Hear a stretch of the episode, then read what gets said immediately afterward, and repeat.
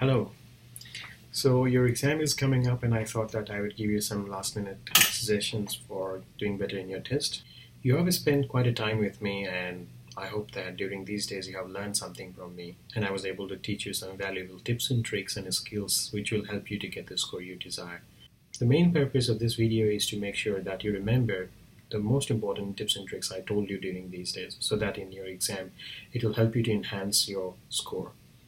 So let's just start with the first tip, and that is for speaking. So you already know that in speaking we get five different types of questions. The first important thing to remember in speaking is fluency and pronunciation are more important than the content. Or in other words, how you speak is more important than what you say. So always make sure that for no good reason you stammer or hesitate or say things. So make sure that you never hesitate no matter what is the reason. This is very important to maintain your fluency in pronunciation score. And now I will go through all questions one by one and will give you some important tips. For read aloud, if you come across a word that you know you can't pronounce, you have only two options. Either you need to guess the pronunciation of the word or you skip the word. Whichever you find comfortable, go for that. For repeat sentence, try your best to complete the sentence, even if that means using your own words. Focus on the meaning and try your best to speak fluently and clearly. Describe image Try to get the keywords from the image, include them in your answer, and again you speak smoothly, as smoothly as you can. Retell lecture, try to grab as many keywords from the recording as possible, then use the template to present those keywords in a meaningful manner. And if you get stuck at any place, do not hesitate to use the emergency lines. Short answer questions are the least important questions in your test. If possible, try to answer the question, otherwise, do not worry too much about them. You um, if you make a mistake in short answer question, you can correct them as long as you have time. Another thing is in short answer question, you can change your answer if you are not happy with the answer you gave. In reading, you get multiple choice questions and three other types of questions. Multiple choice questions are not important. Do not waste your time on them. Try your best to finish them within two minutes and if possible in less than two minutes. Reorder paragraphs are important but sometimes can be confusing as well. So focus on making the pairs if you think that you can't put everything in order. For filling the blanks questions, parts of a speech are really helpful. So when you are looking at the gap, try to think of what could be the parts of speech of the missing word. Then look at the options and identify the word in the correct parts of speech. And then put them in the gap and read the sentence to see if it is making sense or not. If you think the sentence is not making sense, then choose another word which is in correct grammatical form.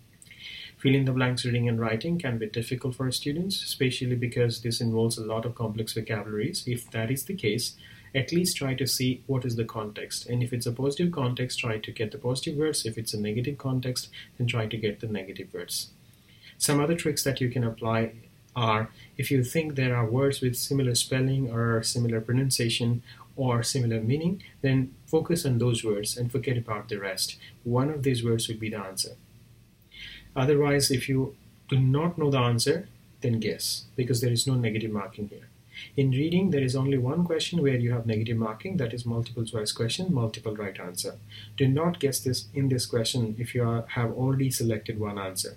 If you have not selected any answer, then just guess one answer. So these are the tips and tricks for reading. Now let's go to another section that is writing. You already know that you get two different types of questions in writing. One is summarized written text and another is essay questions. In summarized written text, remember you cannot write more than one sentence, although your answer can be 5 to 75 words long. And while writing the summary, count the number of paragraphs because the number of paragraph correlates with the number of important ideas. Basically, you need to get one important idea from one paragraph, combine those ideas together, and present your answer using the template or without using the template, depending on what you find more convenient. In essay writing, there are three steps to go through. First, write the template as quickly as you can. After that, look at the question and with the help of the information from the question, try to fill the gaps in the template. And once you are finished doing that, um, check your work for the mistakes. That means edit or proofread your work. It is always important in writing to finish your work a little earlier so that you have enough time to edit your work. So make sure that you can finish your work at least 2-3 minutes earlier in summarize written text and at least 5 minutes earlier in essay writing. After that, let's go to listening. In listening, there are 8 different questions. Out of them, 4 questions are important and 4 questions are not. Summarize the spoken text, fill in the blanks, uh, highlight incorrect words and dictation are important questions, and rest of the questions are not important. Summarize the spoken text, use the keyword technique, try to grab as many keywords as you can from the recording, and then organize those keywords in a meaningful way, and then use the template to prepare your answer. Then check your spelling and make sure that all the sentences have been correctly written. For filling the blanks questions, remember they might try to trick you by giving you the homophones or most commonly misspelled words. So always make a habit of checking the spelling of the words you have written and always make sure that the word you have selected makes sense as well. If you have missed any question, don't worry, make a guess. There is no negative marking here. Highlight incorrect words is another important question. In this question, it's very important for you to move the mouse cursor along with the speaker if you have um, by mistake selected a wrong word, uh, click it again and then it will be unselected. Do not guess any answer here because there is negative marking. And more importantly, once the recording is over, do not start thinking about your answer. Go to the next question immediately because uh, I'm sure you do not want to miss dictation question. Dictation is the most important question in listening and perhaps in the entire test. So make sure that you can attempt all the dictation questions. Some important things in dictation are your sentence should always start with a capital letter. There must be a full stop at the end.